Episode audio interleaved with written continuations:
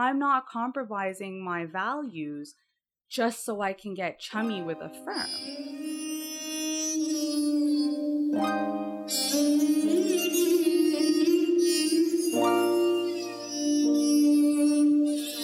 You're listening to the Experience Sikhi Podcast, a deeper look into the Sikh identity. We present to you open, honest, and inspiring stories. No armor, pretense, or sugarcoating. Waheguru ji ka khalsa, Waheguru ji ki fateh. Welcome to the Experience Sikhi Podcast. I'm Gurleen Kaur. And I'm Dharad Singh. We begin the podcast by acknowledging that we are meeting on Aboriginal land that has been inhabited by the Indigenous peoples from the beginning. As settlers, we're grateful for the opportunity to meet here, and we thank all the Indigenous people who have taken care of the land for thousands of years. In particular, we acknowledge the traditional territory of the Anishnabek and the Huron-Wendat. Also, some reminders, if you guys like the podcast, please remember to comment, rate, and subscribe on iTunes, SoundCloud, and Google Play. You can also send us questions and feedback at podcast@experiencethekey.com. That's podcast@experiencethekey.com. Our guest today is Avneet Kaur. Avneet Kaur Dhanoa is a staff lawyer at Legal Aid Ontario, case managing big criminal cases. At LAO, Avneet Kaur has founded the Superior Court of Justice Counsel program, managed the mental health appeals and test case programs, and practiced as criminal counsel. Avneet Kaur has also worked as an eligibility officer at the United Nations High Commissioner for Refugees in New Delhi, India, and as a legal intern at the Department of Foreign Affairs in Ottawa.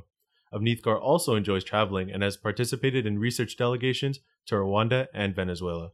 She completed her LLB at the University of Ottawa and undergraduate studies at the University of Toronto.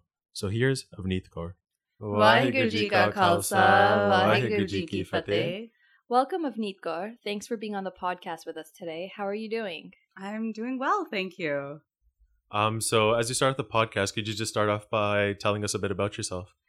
Sure. So I was born and raised in Toronto, or the GTA. During my elementary school years, we lived in Woodbridge, we being my mom, my dad, and my brother, who's 7 years older than me.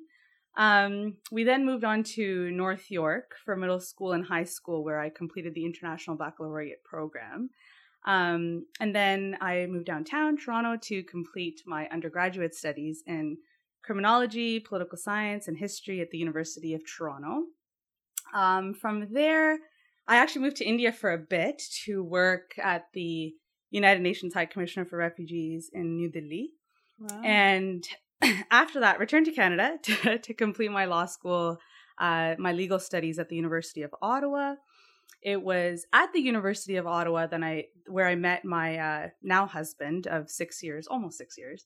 And then we both kind of since moved back to the GTA, where we currently reside. Well, we reside in Mississauga with my husband, my 1.5-year-old son, and we've actually got another one joining us in July of this year. Congratulations. Thank you, guys. So if I run out of breath during this podcast, or if you hear me munching, it's because that's my pregger self kicking in. So could you tell us a little bit about your passions and hobbies? Yeah. So I enjoy seeking adventure and new experiences. And I think because of that, I absolutely love traveling. I find it fascinating to learn about different cultures and histories that kind of weave us together. I also really love immersing myself in nature and kind of being outdoors. I especially during the summer months, I think it's rare that you'll find me indoors. Mm-hmm. There's just something so therapeutic, I think, in listening to the wind or chirping of the birds. And in that same vein, like I really enjoy, I think, adventure activities, right? So ziplining, parasailing, trekking. And if I can combine that with traveling, oh, we're golden. And and I often tend to, so that's great. And I also really value family and friends. So I think anytime I can carve out an opportunity to get in a good laugh over good food amongst good company, it's a good day. It's just simple pleasures, guys. So let's talk about some of the experiences of you as a child and how that shaped the person you are today. Right. So in terms of my childhood experiences, I think my parents, definitely being, my first kind of role models, receive the biggest shout out for creating, a positive, steady, and I would say a safe environment during my formative years that kind of helped me grow into who I am today. There's obviously many notable kind of experiences, but I would say that for starters, they always encouraged me to have a voice and to stand up for myself and what I believe in. So basically to be an unapologetic version of who I am. We actually had a mantra almost growing up at home, which was, "Pehla kisi nu kuch karna nahi, te je koi kehnda hai, te piche nahi hatna," right? And so I remember vividly an experience. I think I was in grade 2 or grade 3. And this is when we were living in Woodbridge. And I was the only person of color in my entire grade and possibly even entire elementary school. Oh, wow.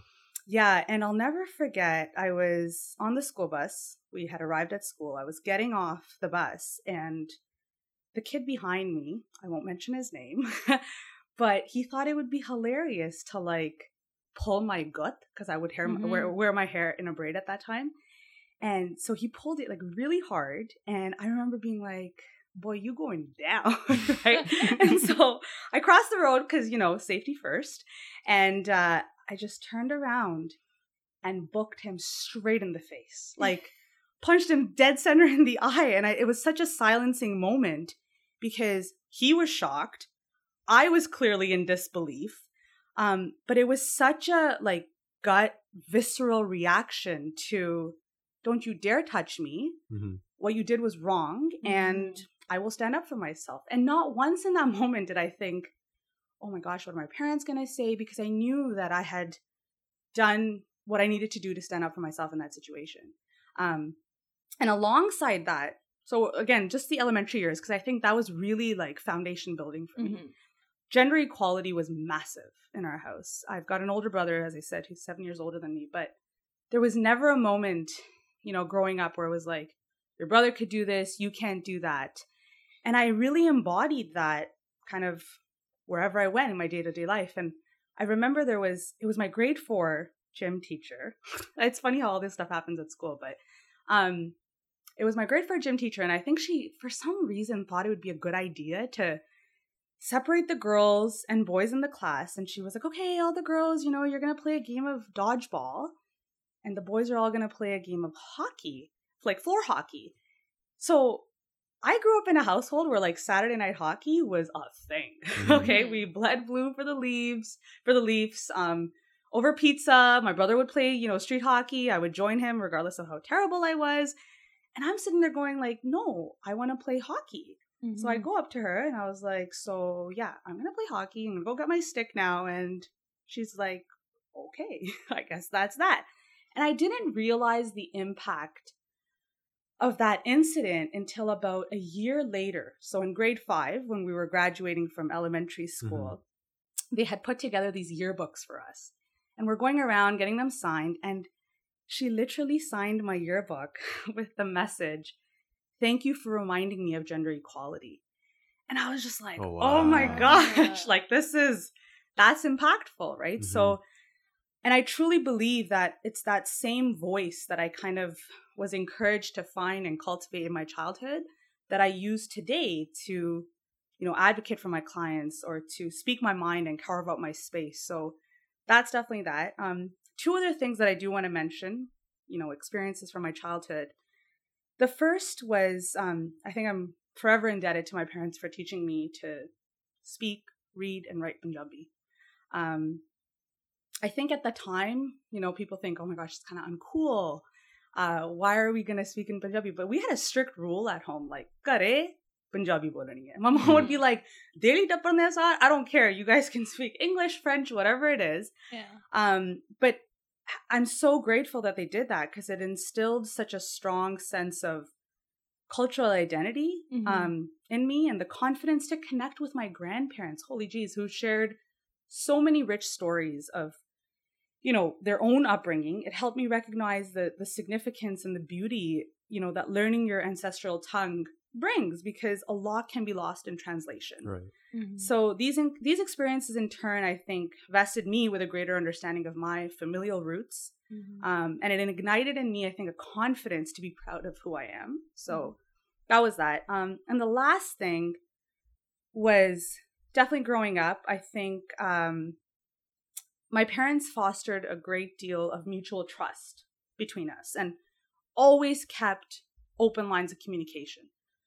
So they made it very clear to us, you know, like, don't go behind our backs doing stupid shit and secrecy, because we are going to find out. Mm-hmm. But instead, like, talk to us, tell us. And like, no matter how controversial it is, no matter how taboo it is, so I'm talking topics of like dating and makeup or whatever it was. And that was huge because they encouraged us to talk about it, come to a decision, even for small decisions at home, like we're going to get a new sofa. They would actually consult my brother and I. And I can't tell you how empowering that was mm-hmm. to be treated like, you know, a whole person, and to be listened to. Mm-hmm. So I think collectively, these experiences definitely kind of shaped what I stand for as an adult and what I can what I hope that I can also instill in my own children. So mm-hmm. yeah, those are some childhood experiences. And speaking of experiences, let's say the journey into Sikhi, did that happen during your childhood? Did it happen later? How did that all kind of play out for you? Right. So I didn't grow up in an Amritari household, but I was definitely raised in a Sikh family where my parents, you know, always demonstrated great respect for our religion and put like tremendous amount of faith in Guru Sahib. So for example, we... you know, learn to turn to Ardas at a very young age, not just in times of uncertainty, but also, in, you know, to be grateful and to be thankful for whatever Guru Sahib has given us. You know, they taught us to do Paath. We would go to the Gurdwara Sahib. They instilled Sikh values in us, I think, even when oddly trying to embrace the Western culture in some ways. So during Christmas, for example, my brother and I would get gifts. We would. And, you know, so that we wouldn't feel left out when everyone kind of went back after the holidays. But our gifts didn't come from Santa Claus. Our gifts, you know, we're told that, and my parents made it clear, these are, you know, presents, but as with everything in life, this is given to you by Guru Sahib, and everything is Guru Sahib's, right? And so at the very least, I think they kind of equipped us with the tools to explore Sikhi mm-hmm. on our own. And so I would say that up until university, my respect and love for the Sikh faith was largely parent-led. Mm-hmm. When I moved away for undergrad, as with, I think, many students, when we move away for university, you know, you're trying to kind of figure out where you fit in. You're trying to carve out your identity, or at least trying to better understand it. And so that's when I started becoming more and more involved, I think, with the Sikh Students Associations. We had COS back then. And I started asking a lot of questions about mm-hmm. what does it mean to be a Sikh? What is my identity? And I think the more questions I asked, the more I was forced to kind of find these answers. Mm-hmm. And I think in that self-driven process of research and discovery is when I truly started appreciating things like just how egalitarian Sikhism is, and, you know, the badass role of women in our history. I actually would experience a sense of peace while doing Nam Simran or making a concerted effort to actually do Nitnem, right? Mm-hmm. So I think in a nutshell, it's at that point that I fell in love with the religion. And I think that's when it resonated with me at a personal level. And so I embraced it more profoundly. And then alongside kind of these internal changes, I think I remember, like, it was one day my parents came to visit me on campus, and I had just kind of, I was wearing a bandana on my head, and I decided I was going to start covering my hair. Like, I was going to start covering my head. Mm-hmm. And then slowly and surely, I remember spending countless hours in front of the mirror with a YouTube video playing of how to tie the star, you know, like arms so tired and the star like all lopsided. But, you know, I continued to just try to teach myself, like, how do I do this? And slowly as the journey continued, I was blessed with Amrit Didat in 2014. And I'm so grateful for how kind of the journey has continued to unfold.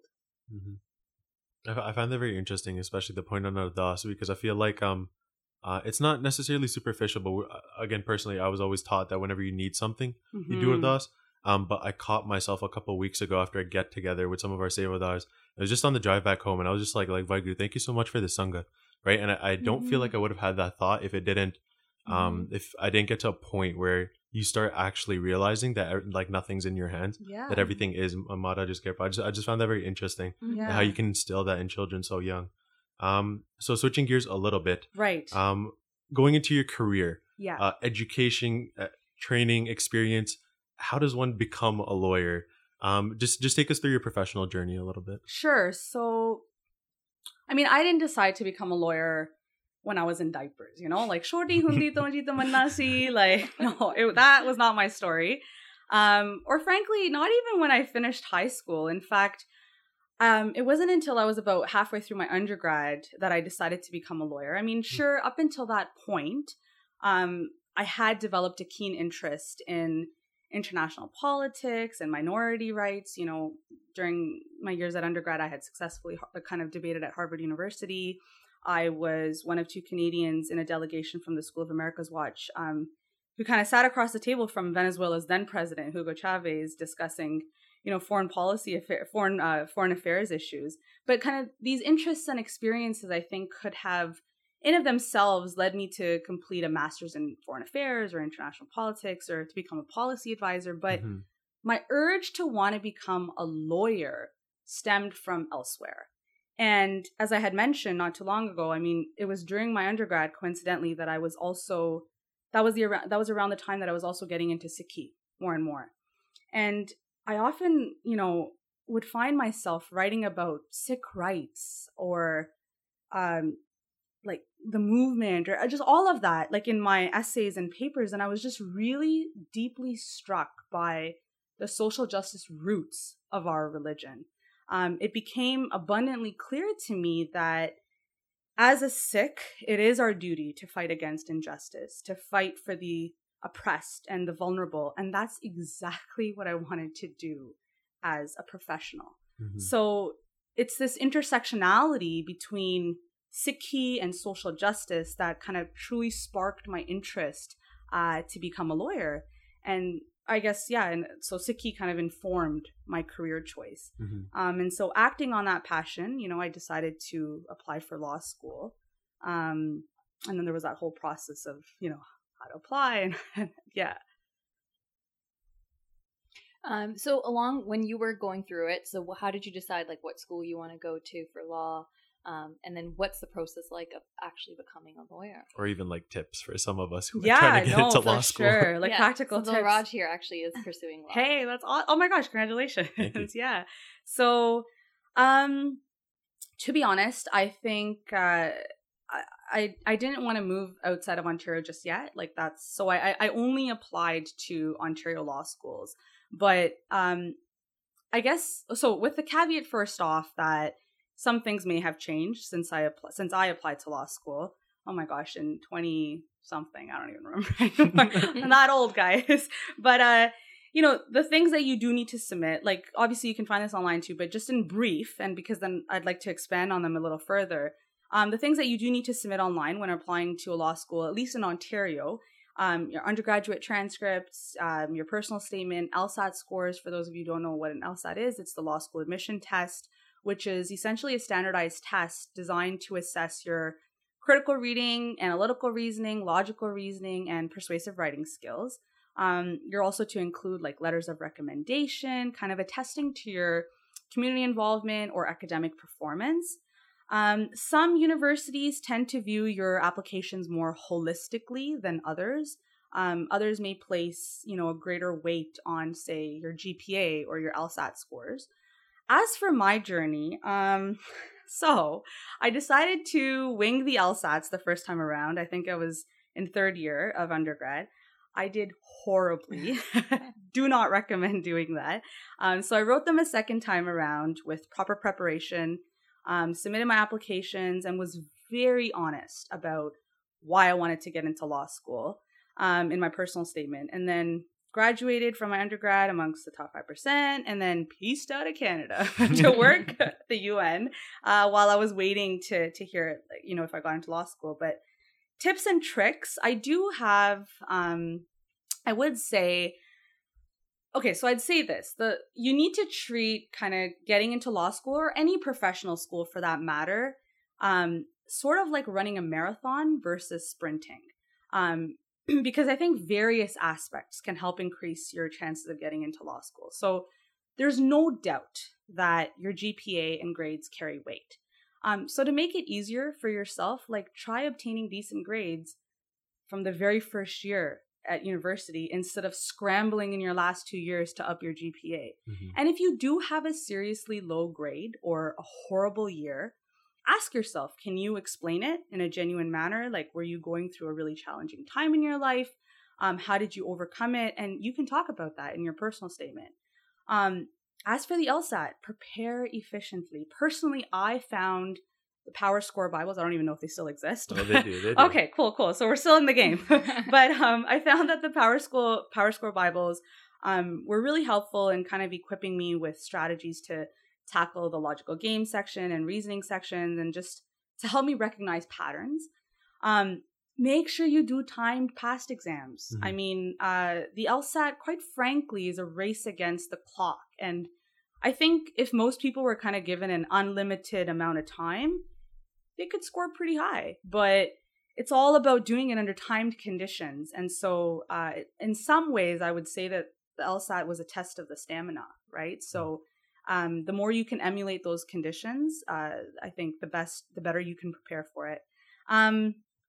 Participate in extracurricular activities and become involved. And I'd like to stress here, like, do it not just to pad your resumes because, or don't do it because you think it would sound attractive to the recruiters. But participate and do it because you enjoy it, because it means something to you. Like, I don't care, sports, drama, music, whatever it is, like, just find your ish and truly be involved, right? Mm-hmm. And because all too often I see, especially UPNA students, they're disproportionately focused on the academic side of things. Mm-hmm. Yeah. And Kitabah, like, they're important, as I said, and grades, you know, they are, but so is a balanced lifestyle. Yeah.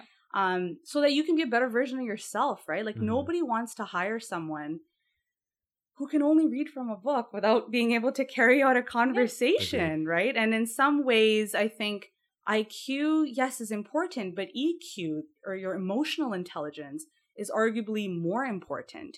And even in business schools now, yeah. To get into undergrads, it's not just getting that 80 or 90. Exactly. You have to show all the extracurricular. I think some schools require like a minimum of 5 to 7 extracurricular, and it needs right. to be mixed between like club involvement or sports and anything beyond just academics. Absolutely. And they do things like video interviews to kind of see, like, do you have a personality? Like, mm-hmm. what kind of person are you beyond yeah. your marks, beyond your marks. And absolutely, like, you wouldn't believe how many interviews where they kind of opened up talking about my interest section. Mm-hmm. Like that little small section that I think all of us kind of tack on at the mm-hmm. end, like reading, hiking, yeah. No, tell me more. Like, tell me, do you like reading classics? Have you hiked a particularly treacherous trail? I don't know. Mm-hmm. Like, be specific, elaborate. It's a conversation starter. Yeah. And I think it gives a greater insight into who you are as a person, right? Yeah. Even in job interviews, I find that sometimes, like, they'll start mm-hmm. with that to yeah. kind of find out what you are as a person, because they will know, like, oh, if you worked at here and here, like, what kind of experience you have, because absolutely. It's a place that other people have already worked. Just at bit of a sidetrack, if I can just ask a question. So, on a resume, would you say that should be like up there, not on like the second page bottom, but somewhere where people can see it first? So like a 2-page, again, like that's the first, actually you brought that up, it's a good point. Like, don't have a 5-page resume. Like, that's no bueno, not happening, right? 2 pages at most. Yeah. And it doesn't have to be 2 pages. I've seen stellar 1-page CVs, really focus in on what your experiences are and if they're meaningful and relevant to what you're applying to, right? Mm-hmm. In terms of your interests, I think you can play around with that. Like, I still prefer to kind of put it at the end, but it's not just 2 lines. Mm-hmm. Yeah.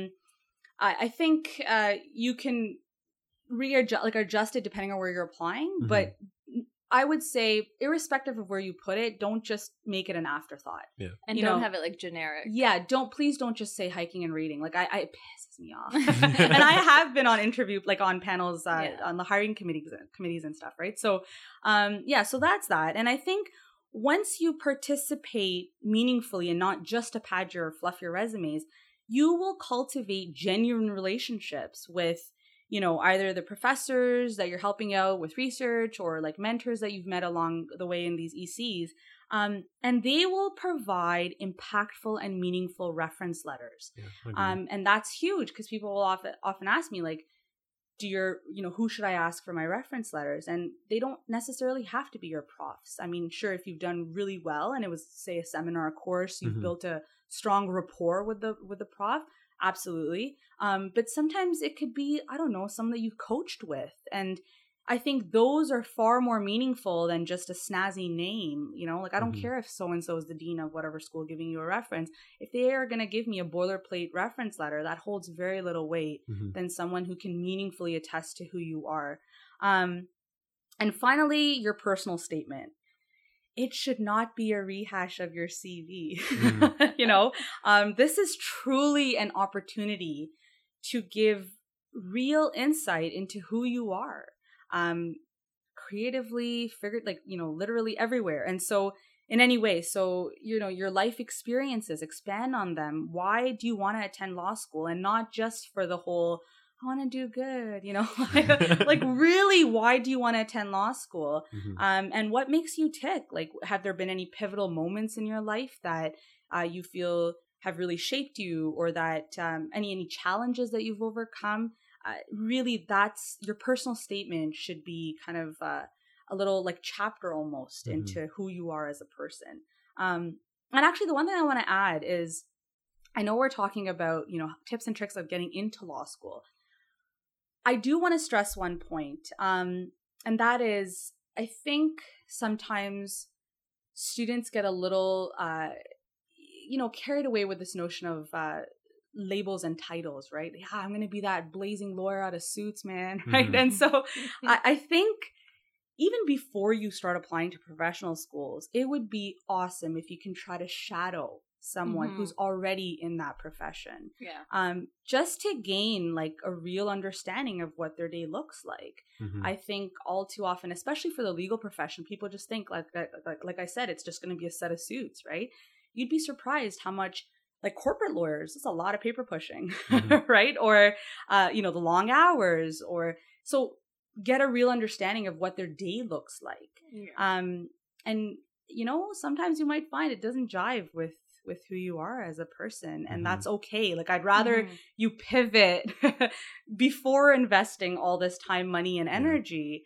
So that's just the one thing that I would say, like, if you can, try to shadow even before you apply to kind of these professional schools. Yeah. What would a day in the life of Avneet Kaur look like? Not necessarily day to day. You've had a lot of changes in your career. How did what your day looked like change over those years? Yeah. So, I mean, like, as you said, like, a typical work day in my life has kind of changed over the course of my career as I've taken on different positions. As a litigator, I worked very long hours. On court days, I would be in court early morning, attending to my matters, whether it's speak-tos, visiting clients in cells, arguing motions, running preliminary hearings, a trial.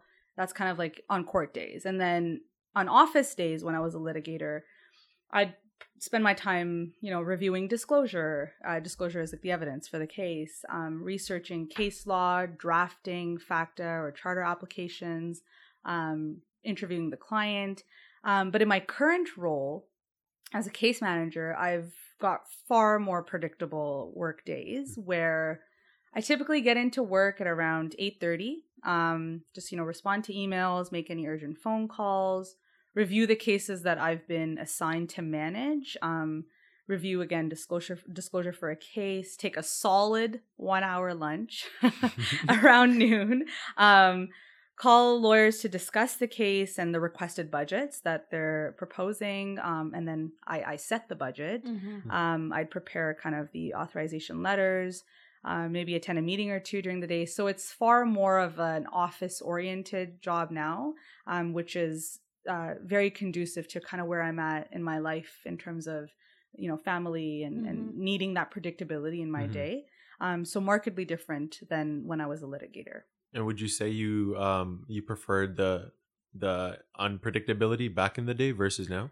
I absolutely I have zero regrets. Like, I love that I litigated, and I think it makes me a better, it better informs kind of the decisions that I take now, you kind of need to see the on-ground realities, and those translate into the more management type roles. So I don't know if I like one more than the other. I think it's just that worked then, and this kind of works now. So while you were doing your schooling or once you were working, did you ever have any dilemmas where your Sikh values didn't align with what the company's values were or what your school was teaching you? Oh my gosh, yes. Yeah. So I'll say this. I believe that kind of in staying true to myself, for me, that means that I wouldn't do anything that demeans or dishonors me, which also includes my Sikh identity, right? And so really believing that has actually helped propel me to like demand more of not only from myself, but those around me. And so I'll give you an example. When law firms come to law schools, you know, to schmooze with students for hiring purposes, they often hold wine and cheese events. And I remember being told to literally just swish around some wine in a cup, in a glass, even if I don't drink alcohol. I was like, yeah, no. Mm-hmm. Because I'm not compromising my values just so I can get chummy with a firm. Mm-hmm. So the flip side to that was like, I was like, no, we're going to demand better, right? Mm-hmm. So it was such a simple solution. I mean, we just kind of, I wasn't the only one. Like there were so many of us that don't drink alcohol. Mm-hmm. And I remember we just demanded more inclusive events. You know, can you please have a non-alcoholic option? Like, yeah. Can we have some orange juice? Like, I don't know, water even. And so I think, you know, staying steadfast in what my values are, I was able to demand more out of those around me. Another example I would have is, for example, when you have a core understanding of kind of your identity, of who you are, it also gives you the courage to reject bad advice. And believe me, you will receive a lot of that. I remember I was advised to shorten my name. So on my resumes, it reads Avneet Kaur Dhanoa. I put my whole legal name on it.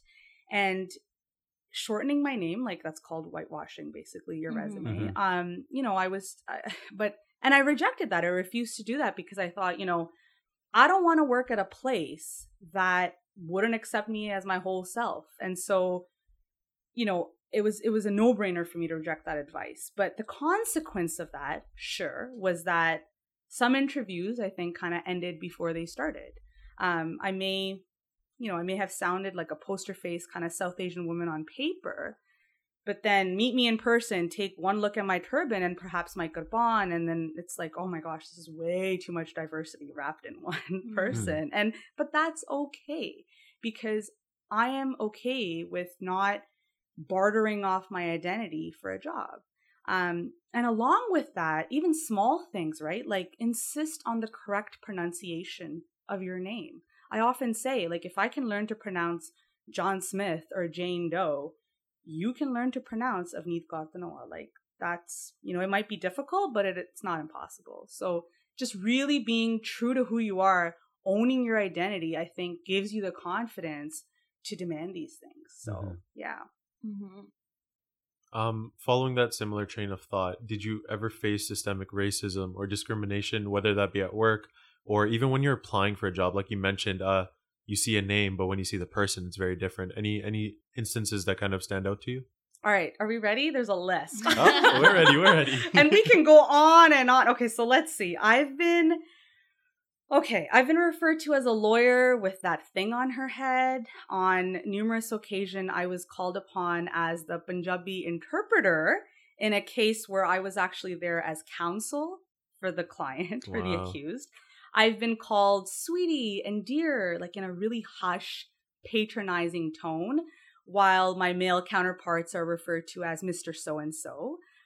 I have been purposely spoken to in slow sentences, half expecting me not to be fluent in English. Oh, okay. I was told that I should smile less in court.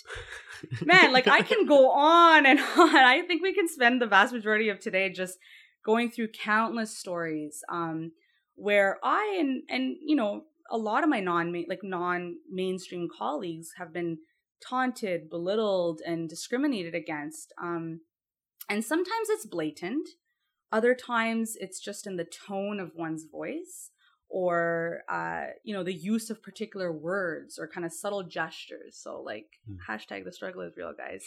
But I felt as though it's almost like my identity, my diverse identity kind of appears to be welcomed insofar as it's not too different, right? Like so long as you present a watered down, assimilated version of diversity in yourself, it's beautiful and exotic and almost widely accepted. But the more you diverge from that norm, and believe me, it does not take very much, the more you kind of find yourself defending yourself or feeling the need to.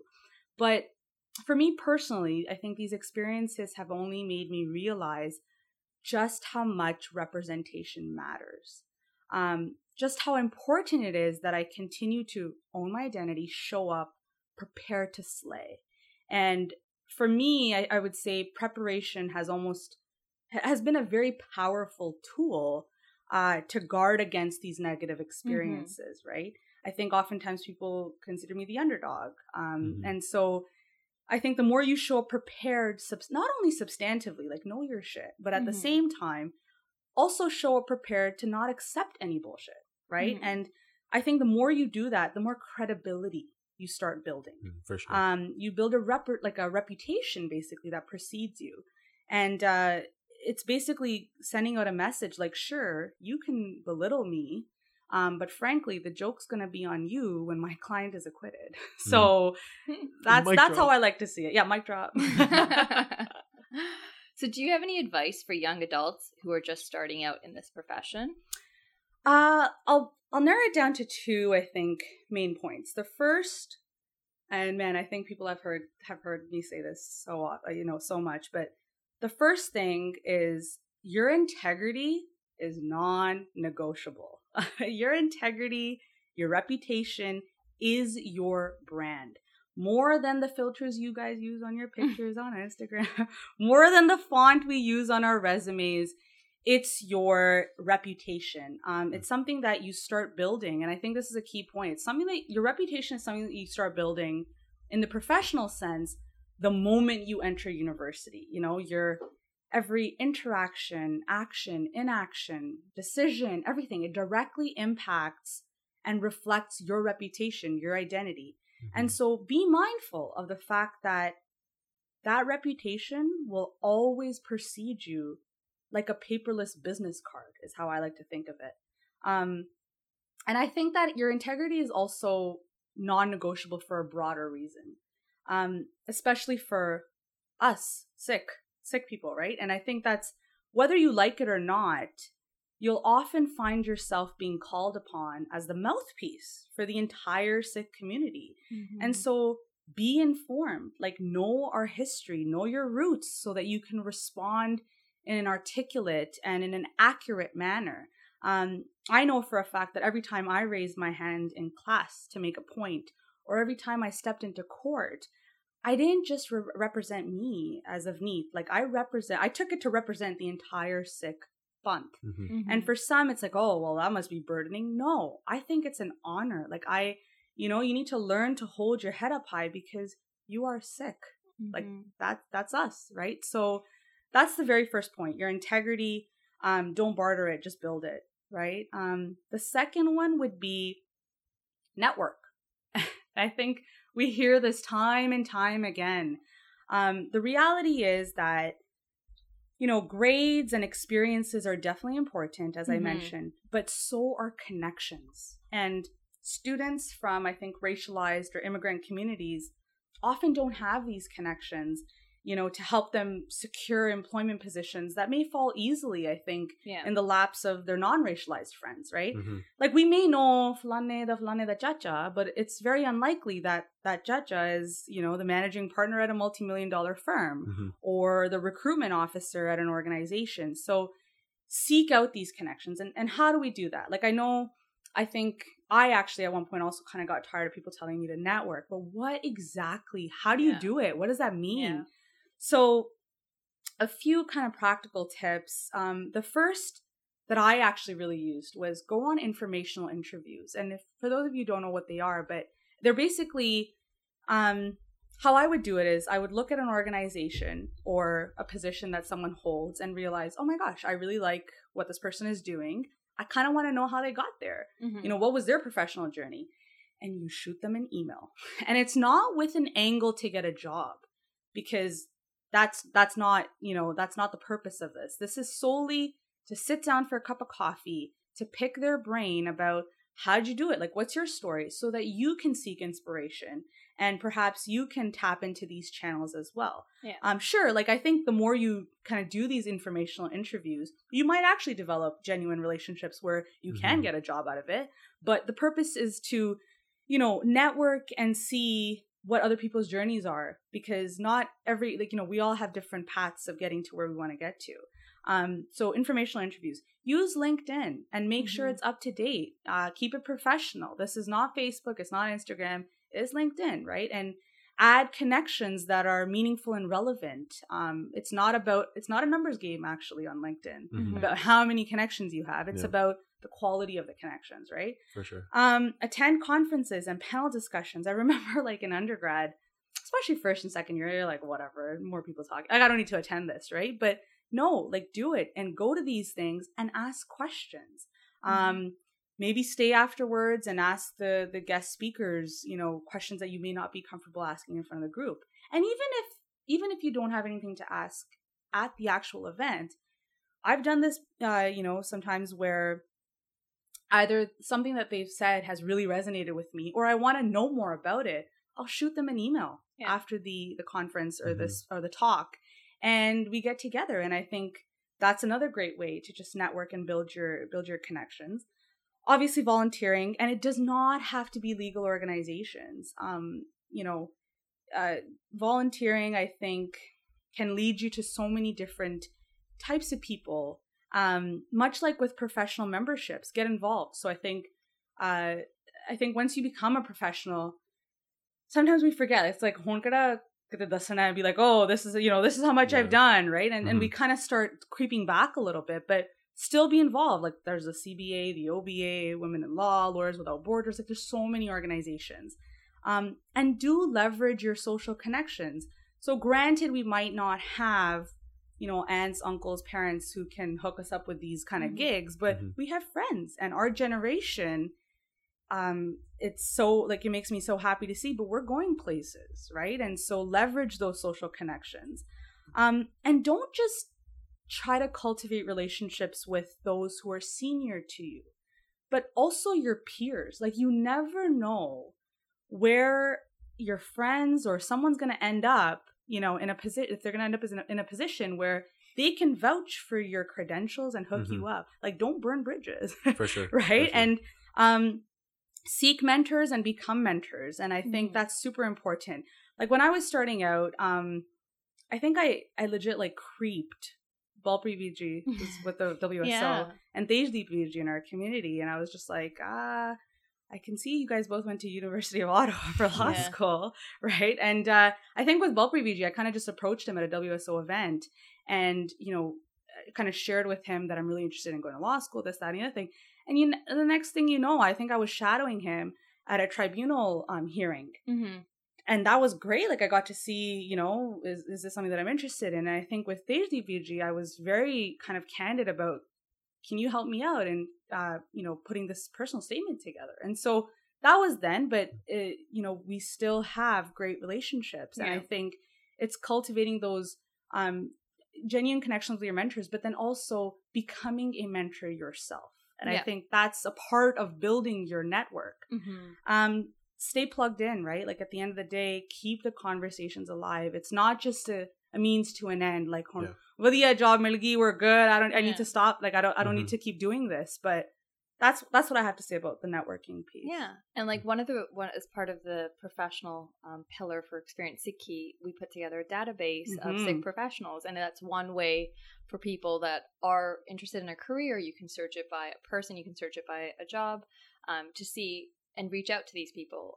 There's a little bit of a bio about who they are and what schooling they did, where they work, and you can reach out and just ask them questions. Yeah, like, and these are people that want to want to help out and they've been where someone might be right now. And in terms of becoming mentors, if anyone does want to become a mentor, they can also reach out to us, and we'd love to add more on the database so we can help as many people as we can. Yeah, so visit experiencethekey.com/professional development. Shameless plug. No, basically stay connected with Experience Sikhi. Yeah. Like that, yeah, it's huge.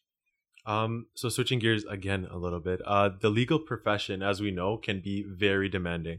And I wouldn't personally know, but that's a lot of what I hear. So how have you managed your time with your family, your partner, and now your child? And how do you anticipate you're going to split it with your second child on the way? Look, that's definitely, I think, a work in progress. I mean, finding balance is key in life. And I think we're constantly shifting and reshifting kind of our priorities to strike that balance.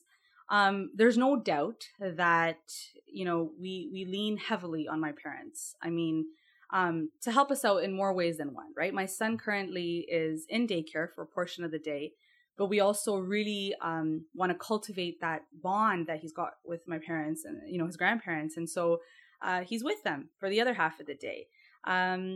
It also, you know, definitely helps that I work in the public sector. You know, that affords me, I think, with greater work-life balance. So when I'm at work, it's all work. But then as soon as kind of 4:30 kicks around, I am out of there. Mm-hmm. And it's so that I can catch my GO train to make it at home in time to at least spend whatever time I can with my son. Mm-hmm. And my husband tries to do the same. Much to that effect, our weekends are strictly kept for family time. Mm-hmm. And I think it's weird, but I think in a way when you're short on time or you feel like you're limited in time, mm-hmm. you tend to make more, like the most of that time. Mm-hmm. Yeah. And so I think ever since having our son, we've become even more present, I think, and mindful of when we're spending time together. And so that we're fully engaged, right? Mm-hmm. But look, the reality is it is more challenging for women. And you know, even with the progresses that we have of like paternity leave and discussions on postpartum depression, like all that, being able to juggle like work, family, cooking, cleaning, laundry, God forbid some personal care and sleep, it can become very, very overwhelming. I think I was fortunate enough to be, you know, a salaried lawyer with the government, so that like I have job security, right? And I was able to kind of after my maternity leave, fairly seamlessly, like transition back into work. But for sole practitioners, especially sole practitioners who are women, you know, if they decide to take 12 to 18 months off, no one's raking in clients during that time. Mm-hmm. So they're basically closing up shop mm-hmm. and then trying to reopen it when they re-enter the workforce. So you know, you're reinventing the wheel. It is harder. Mm-hmm. But I think that's something that we keep kind of trying. We try to just keep learning from how we can strike that balance even more so. But it's challenging. Yeah. So where do you see yourself in a few years? Where do I see myself? Wow. So ideally, I think I'd love to be spearheading an organization or to be in a position where I can combine my love for travel, mm-hmm. absolutely love traveling, with my love for advocacy, particularly for women's rights. So I don't know, the UN or whatever you all are listening, shoot at your girl. Yeah, but that's kind of where, yeah, exactly. Yeah, for sure. So I don't know. I think ideally that's where I would want to see myself. And if you could describe yourself in one sentence, what do you think it would be? Avneet Kaur is. I cannot describe myself in one sentence. That's my one sentence. Impressive. So as we're wrapping up now, we like to do the random five. So we will ask you 5 questions to help the listeners get to know you a little bit better. So the first one is, what is your favorite book? I actually don't have a favorite book, but I definitely have favorite authors. I love reading Toni Morrison, Isabel Allende, Arundhati Roy. I think those are kind of my top 3. Mm-hmm. Yeah. And what is your favorite quote and or Bani Pankti? Again, I don't think I have a favorite Vani Panthir quote because my jam changes, man. Like depending on my mood or the phase of life that I'm in. But right now, I'd say Choppy Sabi's on lock. Mm-hmm. Yeah. And so, what would you say is one of your weird quirks? Okay, so, I like crunching leaves during the autumn months. I'll go out of my way to jump in a pile of leaves or crunch them along the sidewalk. Because I don't know, there's something about that just makes me so happy. It's satisfying. Yeah, it's satisfying in a weird way. Do you also like the bubble wrap? Yes. That's a good time kill. Yeah, yes. If you could meet anyone in history, who do you think it would be? Oh, man. I mean, Mata Gujri Ji, man.